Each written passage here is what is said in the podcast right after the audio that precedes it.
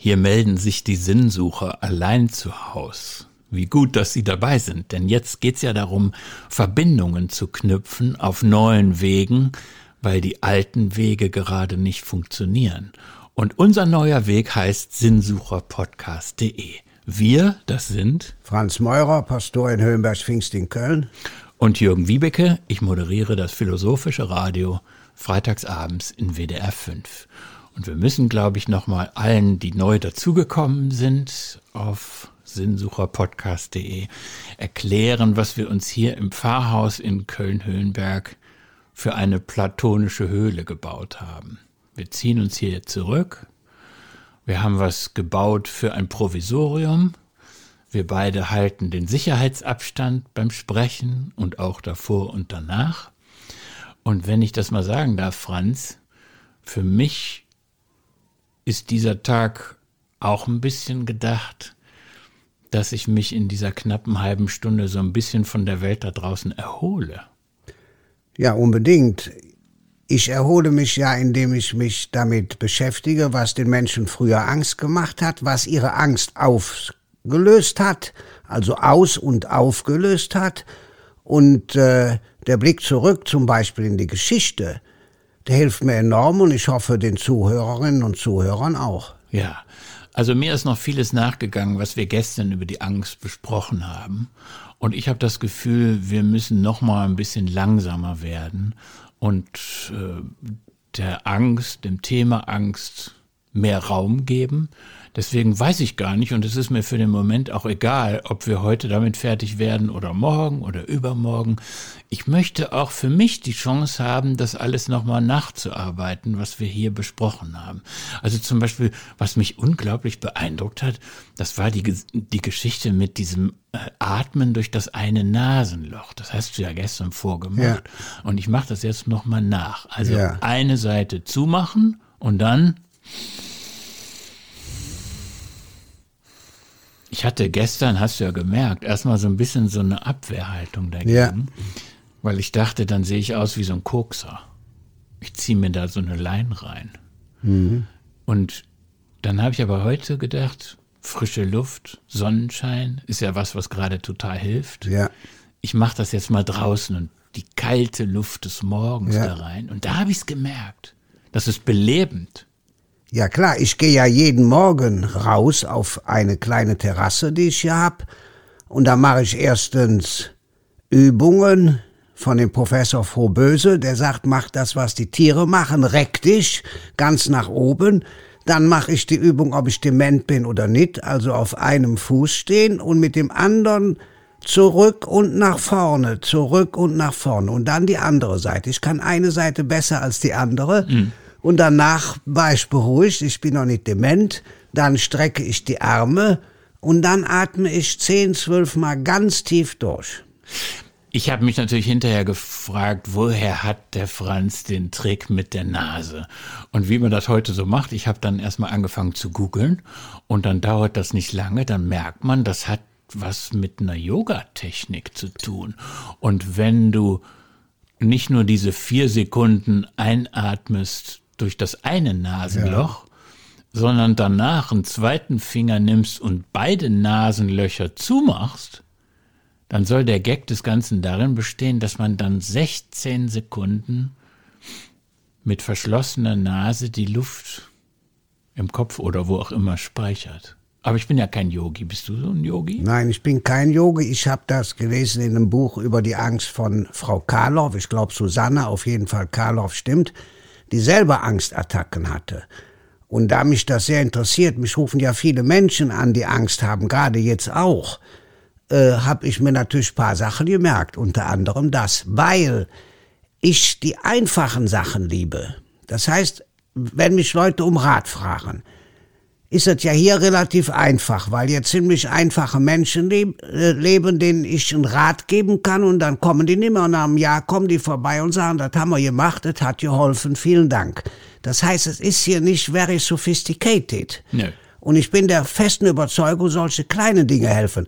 Zum Beispiel, vorgestern bin ich ja anderthalb Stunden Fahrrad gefahren, habe an den Altenheim Blumen abgegeben. So, heute bin ich nur kurz zur Post Fahrrad gefahren. Ja, da merkt man aber den riesigen Unterschied. Denn körperliche Bewegung nimmt die Angst, an andere denken nimmt die Angst. Das heißt, neues Denken nimmt die Angst. Ja. Wäre das in Ordnung, wenn wir doch noch mal zurückkommen auf den Fritz Riemann, den wir beide ja gestern ohne voneinander vorher davon gewusst zu haben, rausgekramt haben, weil wir dachten, das ist jetzt irgendwie das Buch, an das man noch mal erinnern muss. Jahrzehnte später, der Psychoanalytiker Fritz Riemann, für diejenigen, die jetzt hier irgendwie neu sind äh, auf dem Sinnsucher-Podcast, ähm, da werden vier Grundformen der Angst voneinander unterschieden.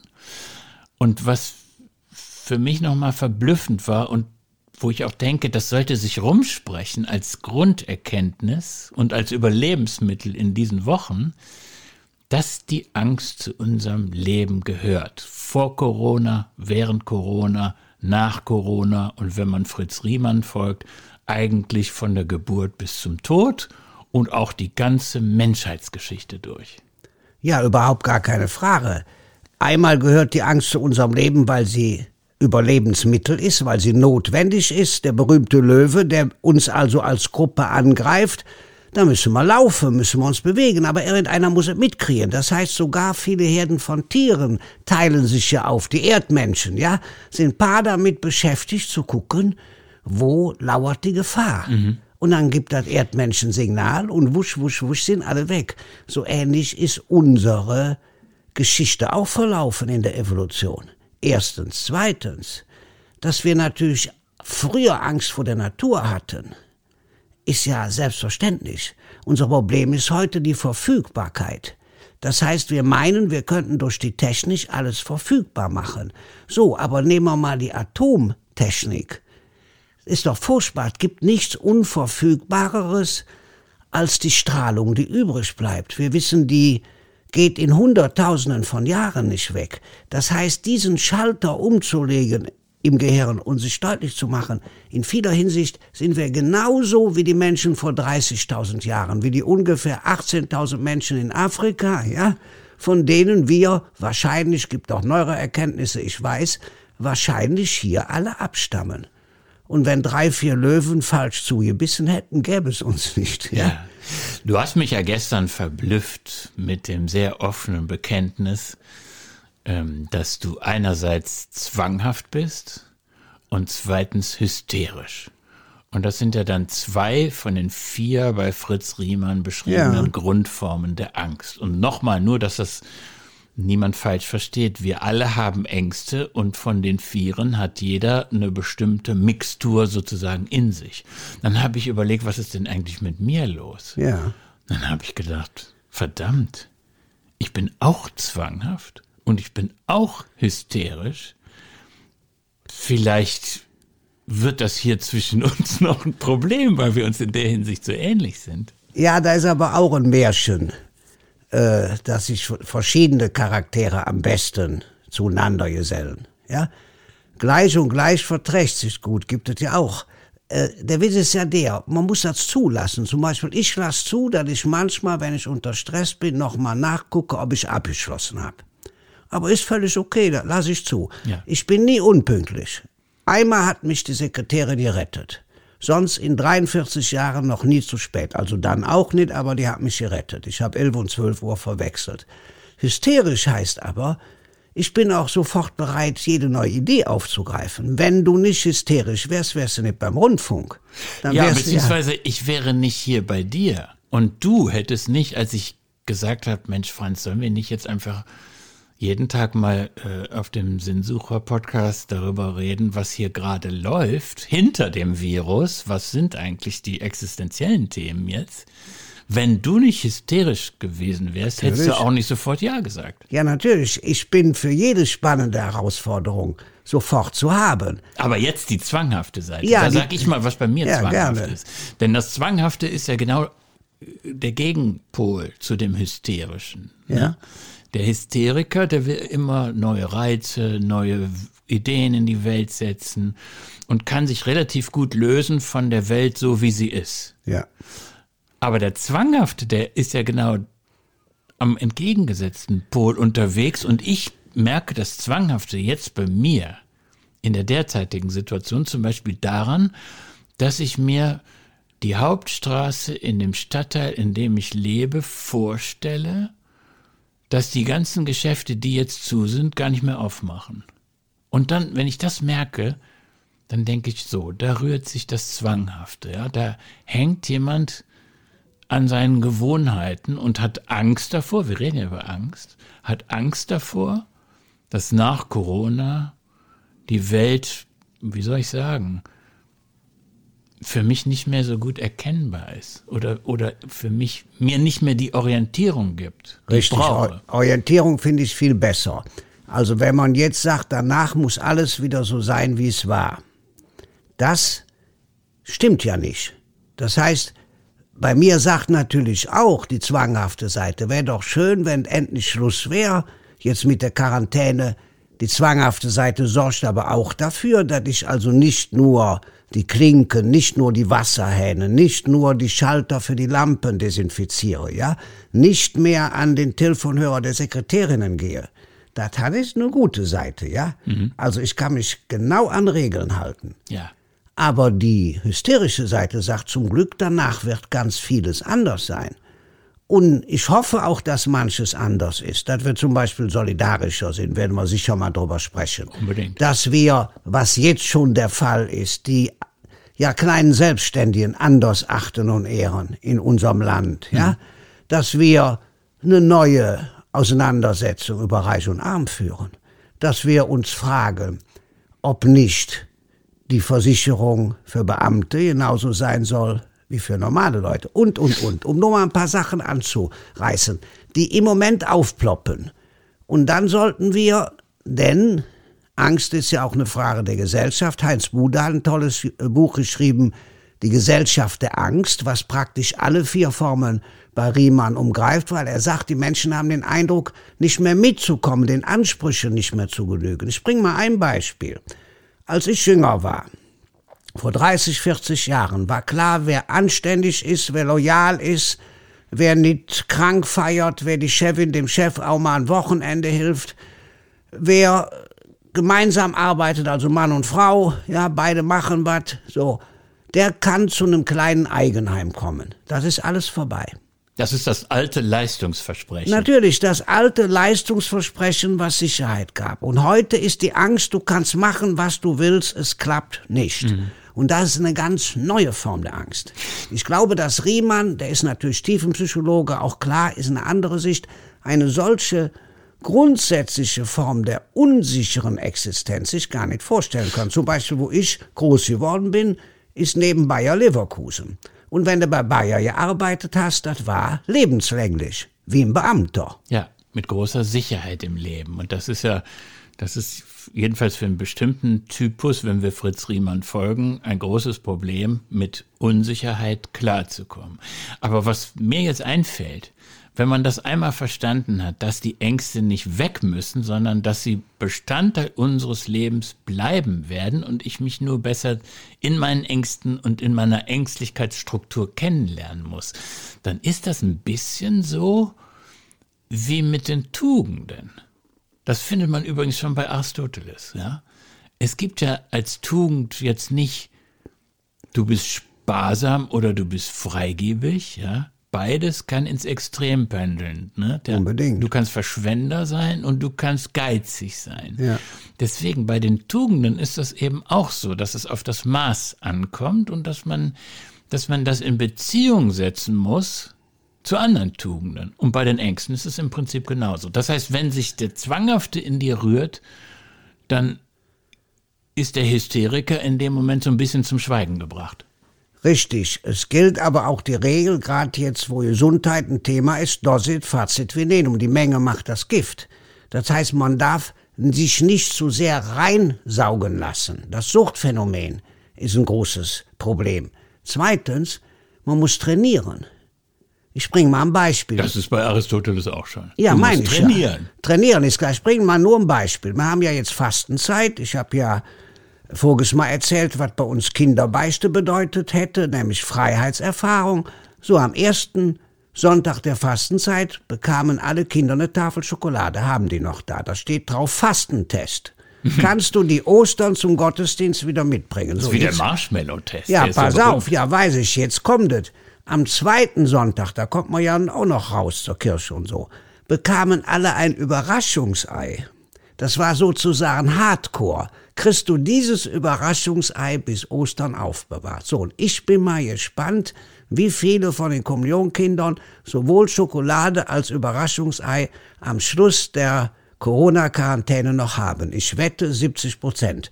Weil die Kinder kapiert haben, wenn ich mich trainiere, dann komme ich voran. Das heißt, zur Zeit der Verzicht auf Nähe kann eine tiefe gegenseitige Erfahrung begründen, wenn man es als Metapher versteht, wenn man es also übersetzt. Zum Beispiel zur Zeit erlebe ich dauernd den Anruf und die Leute hören ja nicht auf. Ja, sonst können Anrufe kurz, knapp, das und das, aber im Moment will doch jede und jeder mal sprechen. Ist ja, eine das- schöne Erfahrung. Das ist doch auch der Grund, warum wir beide hier sitzen. Ja, natürlich. so viel zu besprechen und äh, das ist ja übrigens auch nochmal die Grundidee von der platonischen Höhle, in der wir hier sitzen. Also man muss einfach zu bestimmten Zeiten des Tages, wenn man durch die Krise kommen will, sich lösen von dem, was man sinnlich wahrnehmen kann in der Welt. In meinem Fall zum Beispiel die geschlossenen Geschäfte. ja. Und man muss, wenn man das hinkriegen will, mit anderen zusammensprechen, weil man diese Loslösung von der sinnlichen Welt alleine nicht schafft. Und deswegen geht es um den Austausch von Worten. Ja, meine Meinung ist ja auch, man sollte zusätzlich Rituale einführen. Ich bringe mal ein Beispiel. Tillmann Moser, der berühmte Psychoanalytiker, hat ja ein Buch geschrieben vor vielleicht 35 Jahren mit dem Titel Gottesvergiftung.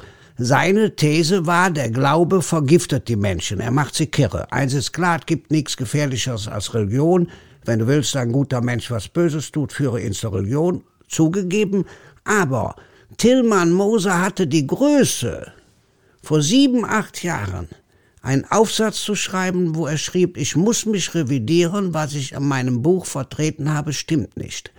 Wenn Religion zur Andächtigkeit führt, also zur Selbstwahrnehmung oder um es mit Hartmut Rosa zu sagen, zur Resonanz, die zur Selbstwirksamkeit führt, dann ist Religion was Wunderbares. Und so sage ich zum Beispiel unseren Familien, beten vor dem Essen ist doch deswegen sinnvoll, erstens, wenn man zusammenkommt, zweitens, weil ein Ritus ist, drittens, weil nicht jeder über den Teller herfällt, viertens, weil es demokratisch sein kann, wenn nämlich jedes Kind abwechselnd beten darf, ja, da sind die ganz scharf drauf und es ist ein Ausdruck von Dankbarkeit. Ob der Herrgott vorkommt, für mich ja, ist ja noch egal, aber ein Ausdruck von Dankbarkeit. Aber was du jetzt gemacht hast, du hast jetzt Religion und das, du hast jetzt bewusst nicht Christentum gesagt, Ja, sondern du nee, hast nee. gesagt Religion. Ja, ja. Du hast es im Prinzip beschrieben als eine, wie soll ich sagen, als eine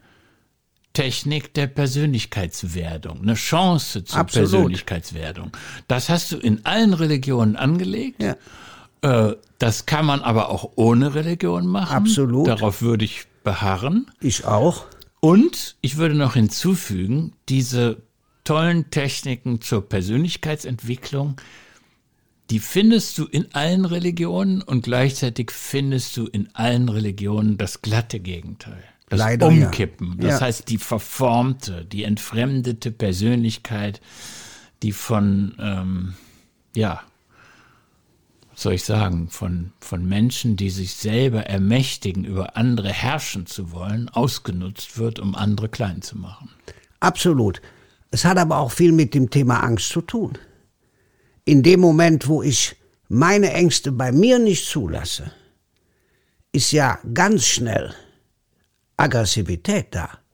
Selbstmitleid zum Beispiel führt ganz schnell zur Aggressivität, besonders bei Männern. Ja? Es gibt Männer, die können heulen und prügeln. Und dieses zum Beispiel wahrzunehmen und bei sich selber zu bearbeiten, das finde ich grandios. Aber das Heulen würden wir doch verteidigen, oder? Da würde ich sagen, Ja, das kann in bestimmten Situationen sehr befreiend sein. Absolut, aber soll sich nicht damit paaren, dass man zuschlägt. Nein, Weißt du? um Gottes ja, Willen. Ja, das ist aber meine These. Ja.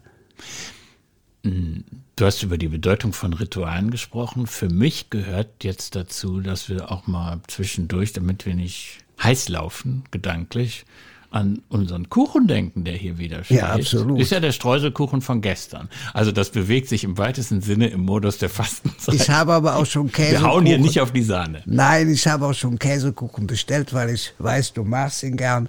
Aber Streuselkuchen, den tue ich da in den Kühlschrank in eine Plastiktüte, der hält sich. So. Das gehört definitiv zu meinen Schwächen. Also mein Leitsatz ist eigentlich, ein Tag ohne Kuchen ist ein verlorener Tag. Naja, ich weiß nicht, ob ich das aufrechterhalten kann. Das, äh, das kommt darauf an, ob der Konditor meines Vertrauens diese Krise schafft.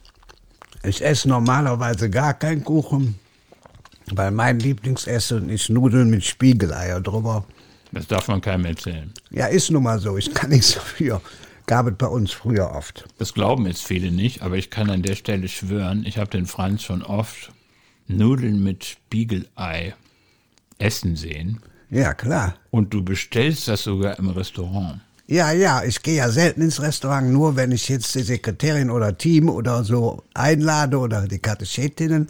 Aber der Wirt ist so nett und macht mir dann ne, Nudeln mit Spiegeleier.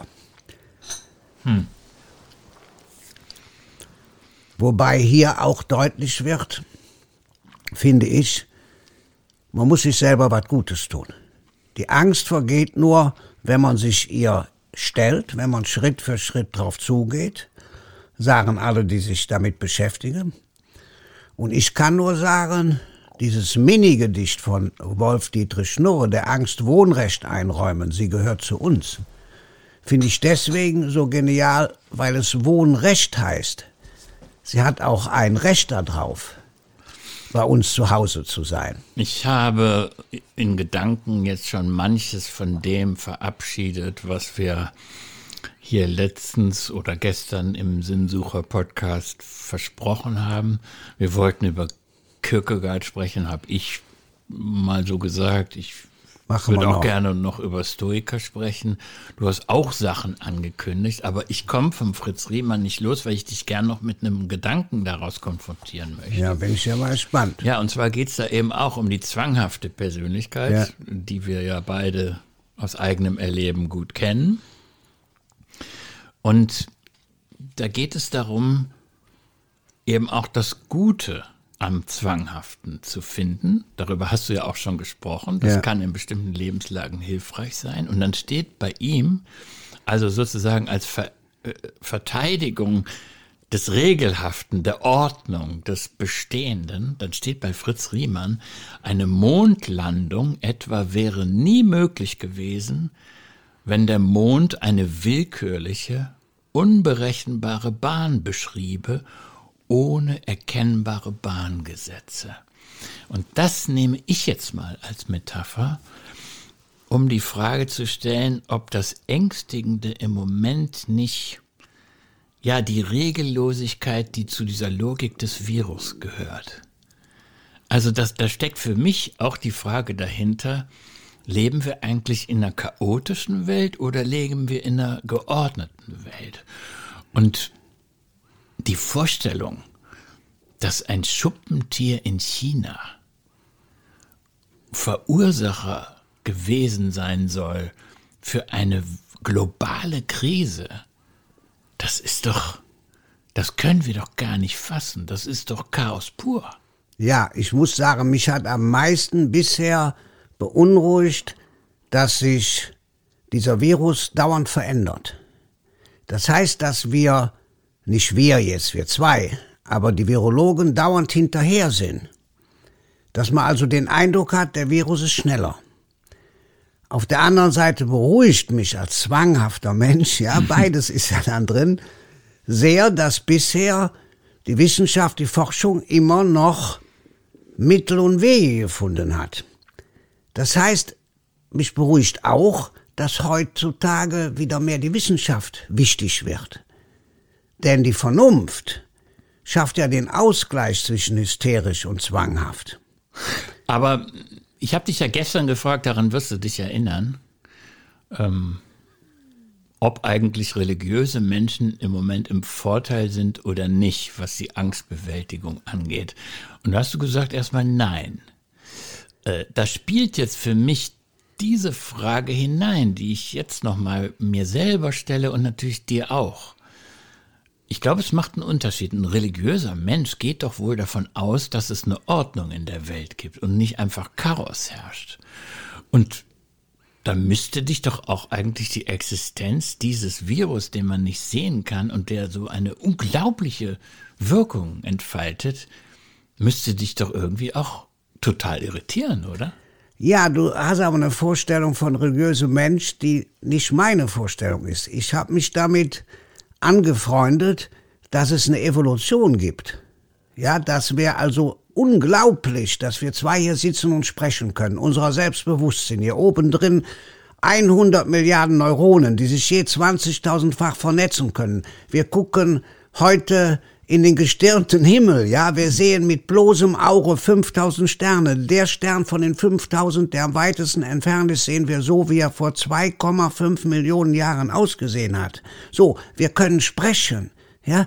Das ist alles sowas von unwahrscheinlich in der Evolution. So ein Zufall im besten Sinne des Wortes. Ja. Da man da eigentlich nur sagen kann, als religiöser Mensch, jetzt wird es vom Herrgott, ist das nicht wunderbar? Zum Beispiel, ich fände gut, wenn irgendwo im Weltraum das, was wir mit bloßem Auge sehen, ist ja ein mini, mini, mini, mini Winzausschnitt von allem, auch noch Wesen, Geschöpfe wären, so sehr sie vernünftig sind, und so sehr sie selbstbewusst sind und die Frage nach dem Woher und Wohin stellen, wären sie Geschöpfe Gottes. Aber weißt du, dass äh, der Ausflug in die Evolutionstheorie freut mich erstmal, dass du sagst, äh, ja. die habe ich adaptiert. Das würde ich auch erwarten von einem ja. religiösen Menschen im 21. Jahrhundert. Ja, aber trotzdem gehört das doch zum Wesen von Religion, dass man denkt, diese Welt ist alles in allem wohl sortiert und womöglich gibt es da sogar einen, der die Sortierung ähm, ja, mir veranlasst. Ist, ja, mir ist aber viel wichtiger, in diese Welt hinein hat Jesus seinen Sohn geschickt und zwar nicht als Inspekteur, nicht als Reporter, um mal zu gucken, was los ist, nicht als Fotograf, sondern der hat unser Leben geteilt. Der hat unser Tod gestorben. Der ist einer von uns geworden. Das heißt, diese, ja, konzentrierte Solidarität Gottes, ja, ist für mich wichtig. Ich sag's mal vielleicht ein bisschen äh, äh, theologischer. Ob wir Gott lieben, wissen wir nie in unserem Leben ganz genau. Ob wir unseren Nächsten lieben, merkt man jeden Tag, sagt Theresa von Avila, eine Mystikerin. Und das Gesetz der Analogie, das wichtigste Gesetz der Theologie heißt, jede Aussage über Gott ist ihm unähnlicher als ähnlich. Also kannst du ruhig diese Aussage, alles ist gut, konstruiert machen, aber sie ist dem der Wirklichkeit unähnlicher als ähnlich. Sag mal, ob Kölsch in unserem Dialekt, es hätte noch immer Jod gejange, ja? Das wäre für mich der Ausdruck eines religiösen Menschen. Das ist der Gedanke der Hoffnung. Also ja, klar. Am Ende nicht das Chaos das ja, letzte sicher. Wort ist, sondern dass, ja. dass sich Dinge auch wieder so sortieren, dass wir sagen können, es ist gut gegangen. Ja, ich glaube, wir können jetzt zum Ende hin sagen, ähm, wir verabschieden uns von dem Gedanken, in kurzer Zeit große Themen bewältigen zu wollen. Ich sehe uns gerade äh, bei diesem Sinnsucher-Podcast auf dem Weg dahin, dass wir eine ganze Angststaffel machen. Wäre das in Ordnung? Ja, ich fände das sehr gut, weil je mehr ich mich damit beschäftige, desto mehr wird mir deutlich, je mehr wir uns mit der Angst beschäftigen, desto eher verfliegt sie. Ja, und wenn Sie das interessiert, würde uns das freuen, auch wenn Sie den Podcast abonnieren. Sie können sich auch gerne mit uns vernetzen auf den üblichen Wegen, Facebook, Instagram, YouTube, Spotify. Einfach mal anschauen und vielleicht abonnieren. Und dann würde ich sagen, ja, Franz, genau. So wie an den Tagen vorher auch. Es gibt noch viel, worüber wir sprechen müssten. Aber wie gut. Morgen ist ein neuer Tag. Ein ja. gemeinsamer Tag. Und darauf freue ich mich.